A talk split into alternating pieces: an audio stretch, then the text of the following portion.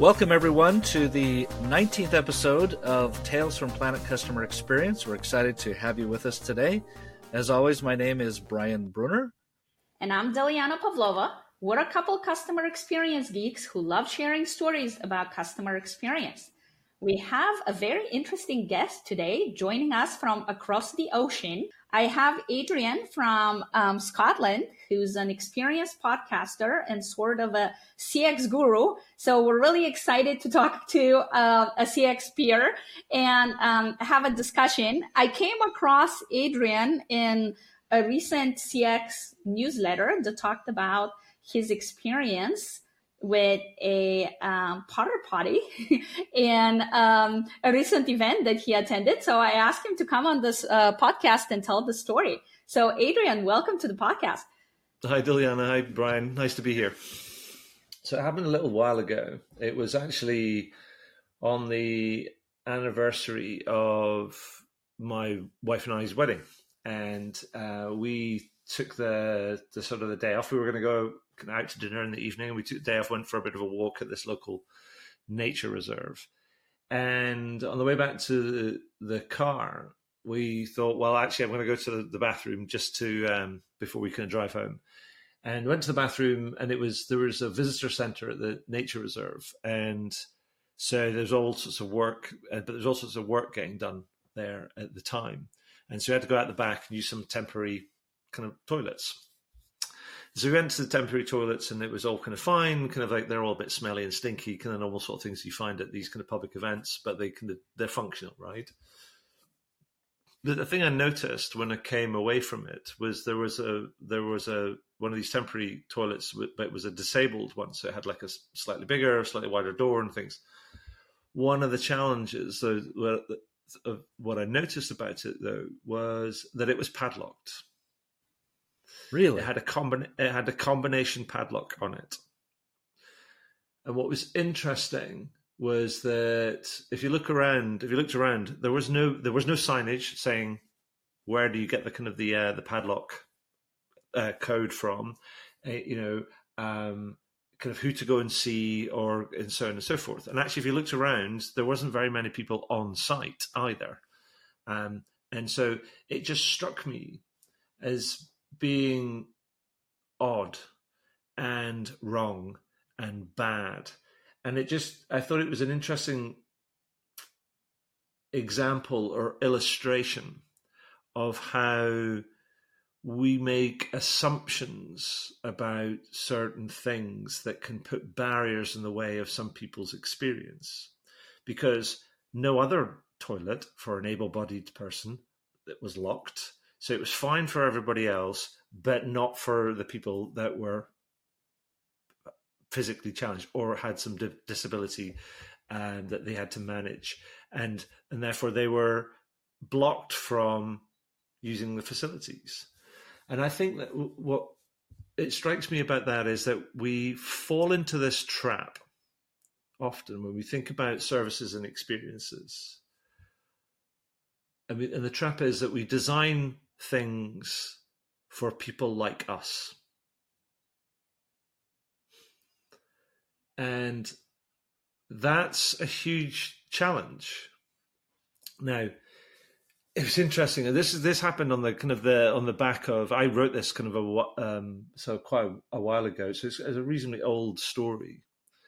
Um, but then you have people like on the back of the of the pandemic and the lockdown and all the different sort of things and the, and and the highlights around you know inequalities and social injustice and all these different sort of things. And people kind of then jump on the on the bandwagon that we need to make things kind of more inclusive. And then you have agencies like Forrester who starts trumpeting in late kind of uh, late 2020 saying that um, 2021 was going to be the year of inclusive CX when I read that, I really, I, I, I nearly snorted my coffee out of my nose because by definition, that means, or by it, they're, they're sort of, I guess, um, tacitly admitting that up until that point, CX wasn't inclusive. This utter bull.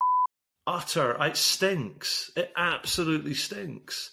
Particularly when you can bear in mind, or you can take into account the idea of like people who identified as having as having some sort of disability number about 19 or 20 percent of the world uh, the whole world's population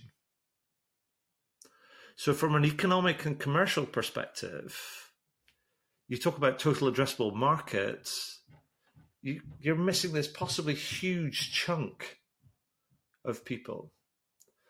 And I think that's kind of the, that, that's the thing I, I, you know I rail about is that is this idea that you know when we design things is to make sure that we don't make sure one we're clear about what assumptions we're making and who's it for and to make sure that we try and see things through other people's eyes and if we can't and we find that difficult then go talk to people and get them to tell you how they see things. And and sometimes I don't think these things are in, are intentionally done. It's just a function of laziness. And you know, I wanted to have this conversation, particularly when I saw your story. I thought this is a topic that's so rarely talked about, right? And something that we don't address. So I think it's a great point, and it actually reminds me Brian and I went to an event before the pandemic that kind of raised very similar examples of how we so often fall in this trap of designing for people like ourselves right? And Brian, I can't remember all the examples they shared at the conference now, but they were just really eye opening. And so rarely we talk about this or have these conversations when we're designing products or services. Like it's just very often becomes an afterthought. Um, so that's why thank you for sharing that. I thought it was a great way to have a discussion of how can we really have these discussions every time we're designing experiences, products, solutions. Well, I think I think I think that's the thing is that if you if you think about it, and people talk about being customer experience professionals or geeks or leaders or practitioners or whatever, but when, but when your routine when you're routinely ignoring large groups of people because of the way that you do things, then you are failing. You're failing in your role, and you're doing a disservice to those kind of people. You know, and, and I want to go back to something you said, Adrian, that I think is is very true. You said, you know, when when we do that, it's oftentimes it's just laziness, right? And and you know, in this conference that Diana was was talking about, um, there was I, again I can't remember the details but there was some product that wasn't working for a certain uh, racial group or something like that, if I remember right. And and the lady made the comment. I don't think that the engineer who designed it was um, was racist or was intentionally, you know, designing this so that it wouldn't work for this this uh, this this race uh, racial group. But um, but to your point, it was it was also laziness that they didn't say, "Hey, let's let's make sure this works for people who don't look like us or who don't, you know, uh, interact with it in the same way that we do." So, I think that's that's a, that's a brilliant point. The other thing that came to mind when you were talking was, I'm I'm wondering, thinking about this idea of inclusiveness and that, and and sort of sometimes giving it lip service. Did they have that, uh, you know, handicapped or disabled um, uh, porta potty? There because somebody said, "Hey, you need to be more inclusive," and and, and put one on there. So they said, "Okay."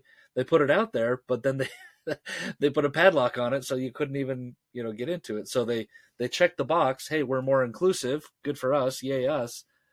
But at the end of the day, it really doesn't make a difference to the people that that it's really impacting. I think right? I think legislatively, you have to provide those sort of facilities. Right. Right. But then we fall into the trap that you know if you go into I don't know, many restaurants or coffee shops or, you know, whatever, sometimes even kind of like retail malls and things.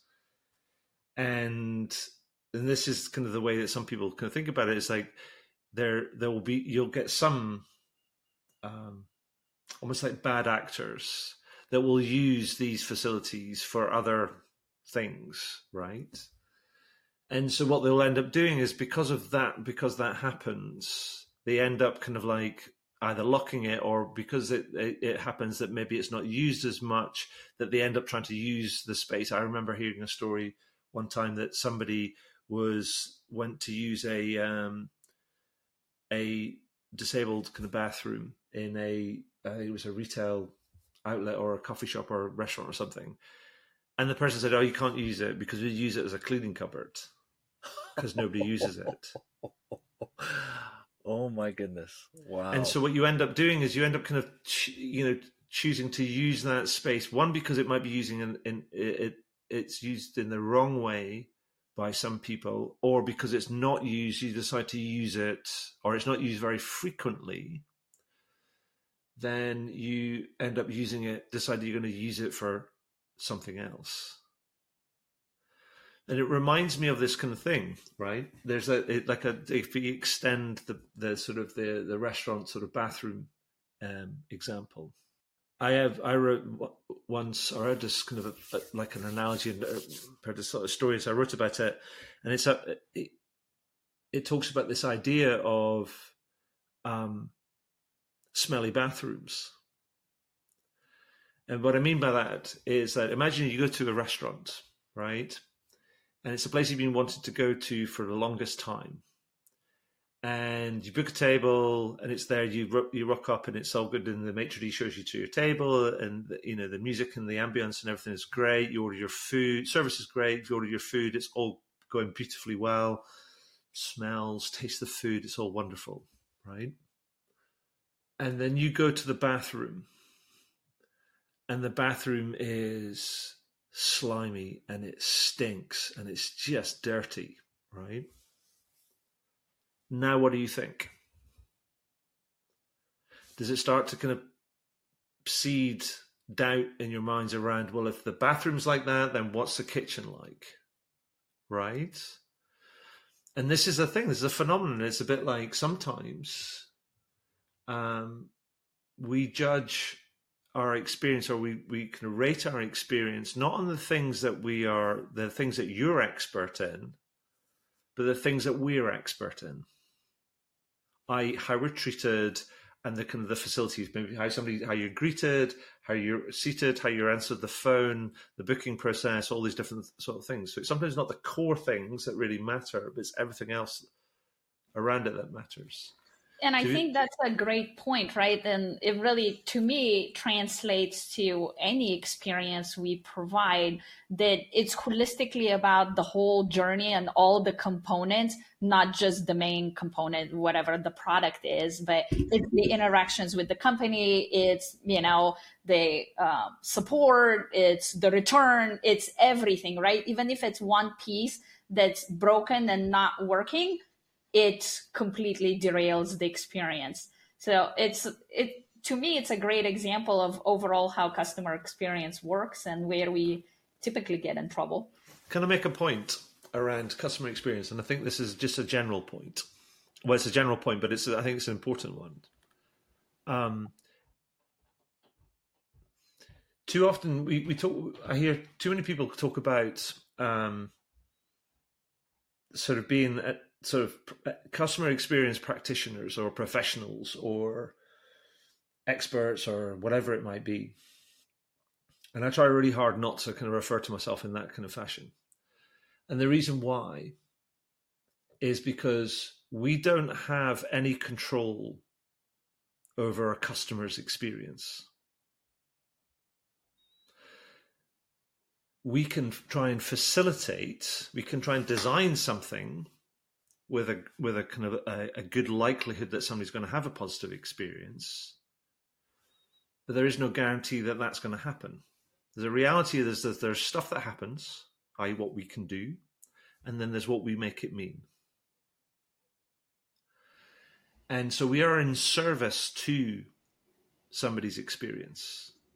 And this is the thing that we need to keep in mind. Too often when we get we get caught up in the kind of the the touch points and the journeys and the mapping and the voice of the customer and all these different they're tools that gives us insight into what what, what, um, what it is we're trying to do. Because but we, because we get so caught up in the tools we lose sight of what it is we're trying to do. And that can be another factor that explains how things fall through the gaps and why we don't take account of these different perspectives and don't see those gaps because we don't necessarily we get to we become experts in this or that or the other, and we don't we forget that what the whole picture is. So let let me ask, you know, when you say um, when you say we're in service, how, how did you say that we're in service to their to our customers? Uh, you know, we're in service to their you know to their experience. Like that, that's what we're trying to do. It's like we can the service is something that we that we can do, right? Experience is not something we can do. Design is something that we can do. Operations is something that we can do. Logistics is something that we can do. Communication is something that we can do. All of these things are things that we can do that feed into and are important parts of the delivery of a great experience.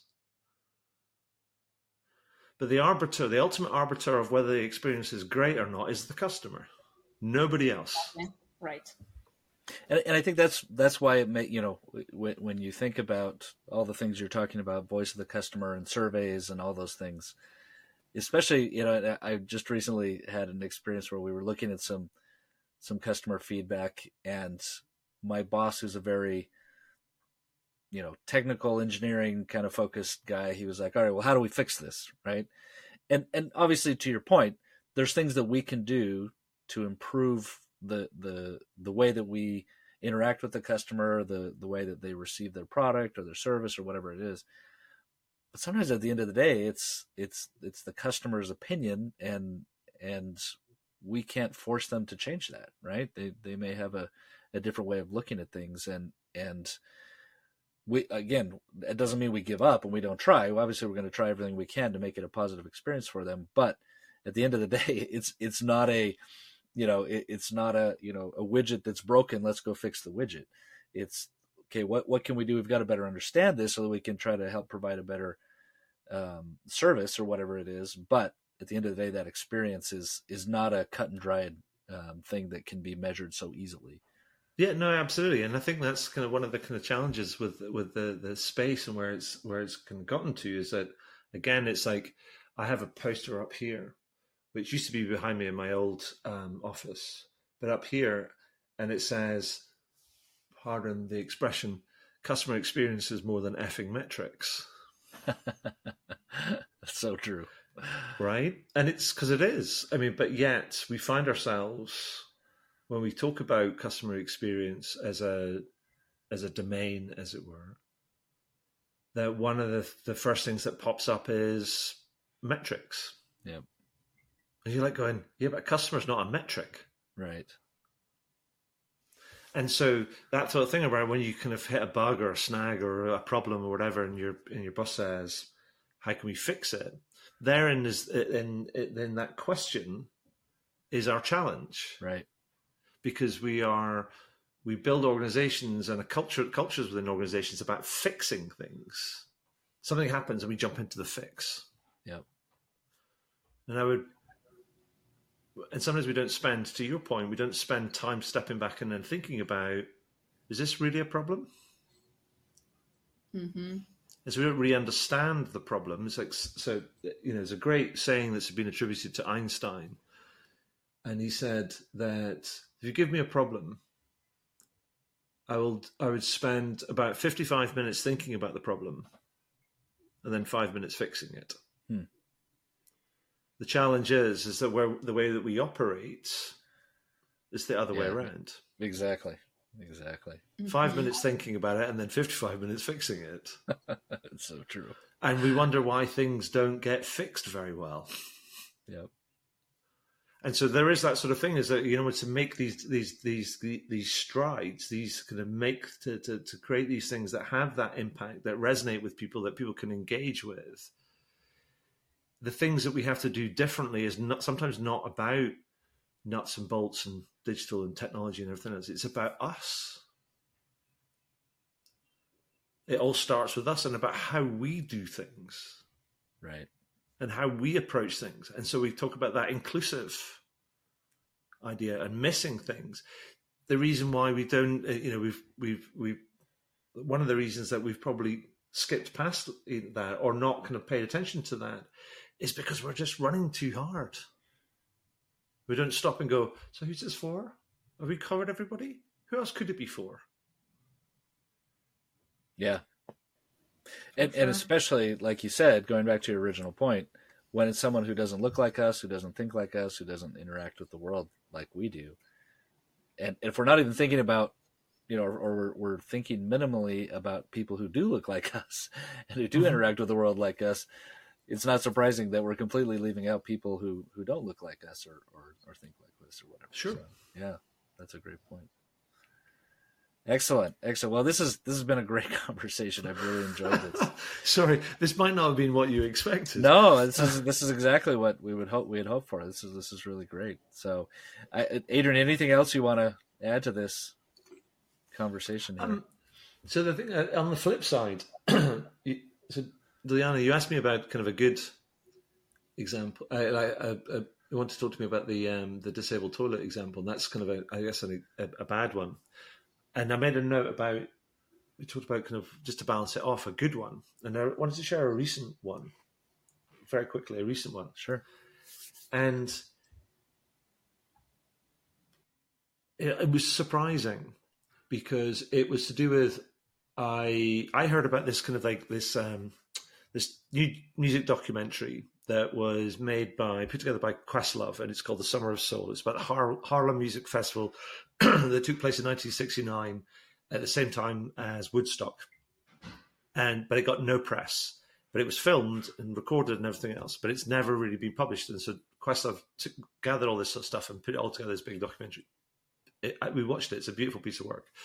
But we bought it on demand um, via sort of Amazon, sort of Prime and the first time I tried to kind of buy it, it said error. I was like. And then the second time I buy, tried to buy it, it went said it worked. But then I checked, I got an email the day after, and I got checked, and I'd been charged twice for it. And I was like, oh crumbs! And then I tried to get on Amazon, trying to figure out kind of how do I do this, and I couldn't figure out how to do it. And I was like going, oh, that's kind of uh, that's kind of crazy. There wasn't no oh, there's a multiple thing.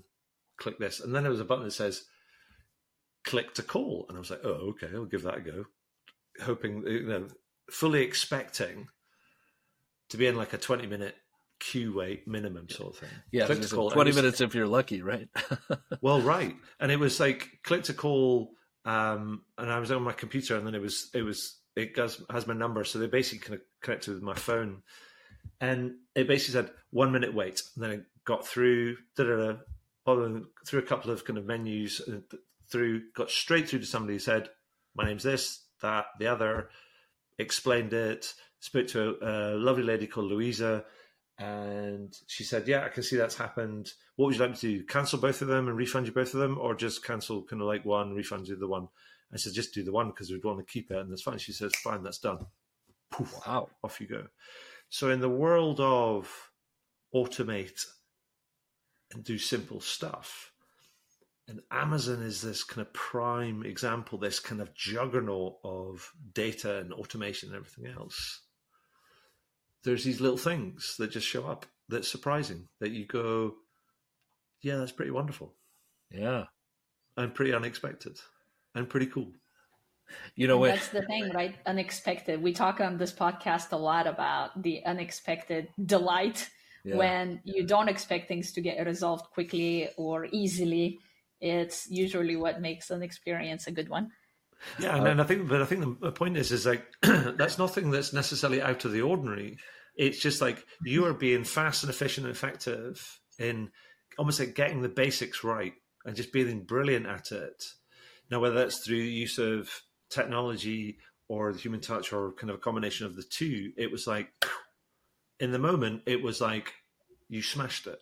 Yeah. It worked uh, when you first said what happened, I, I, sort of had this sick feeling in my stomach of, oh, I'm gonna have to spend so much time trying to figure out this, right?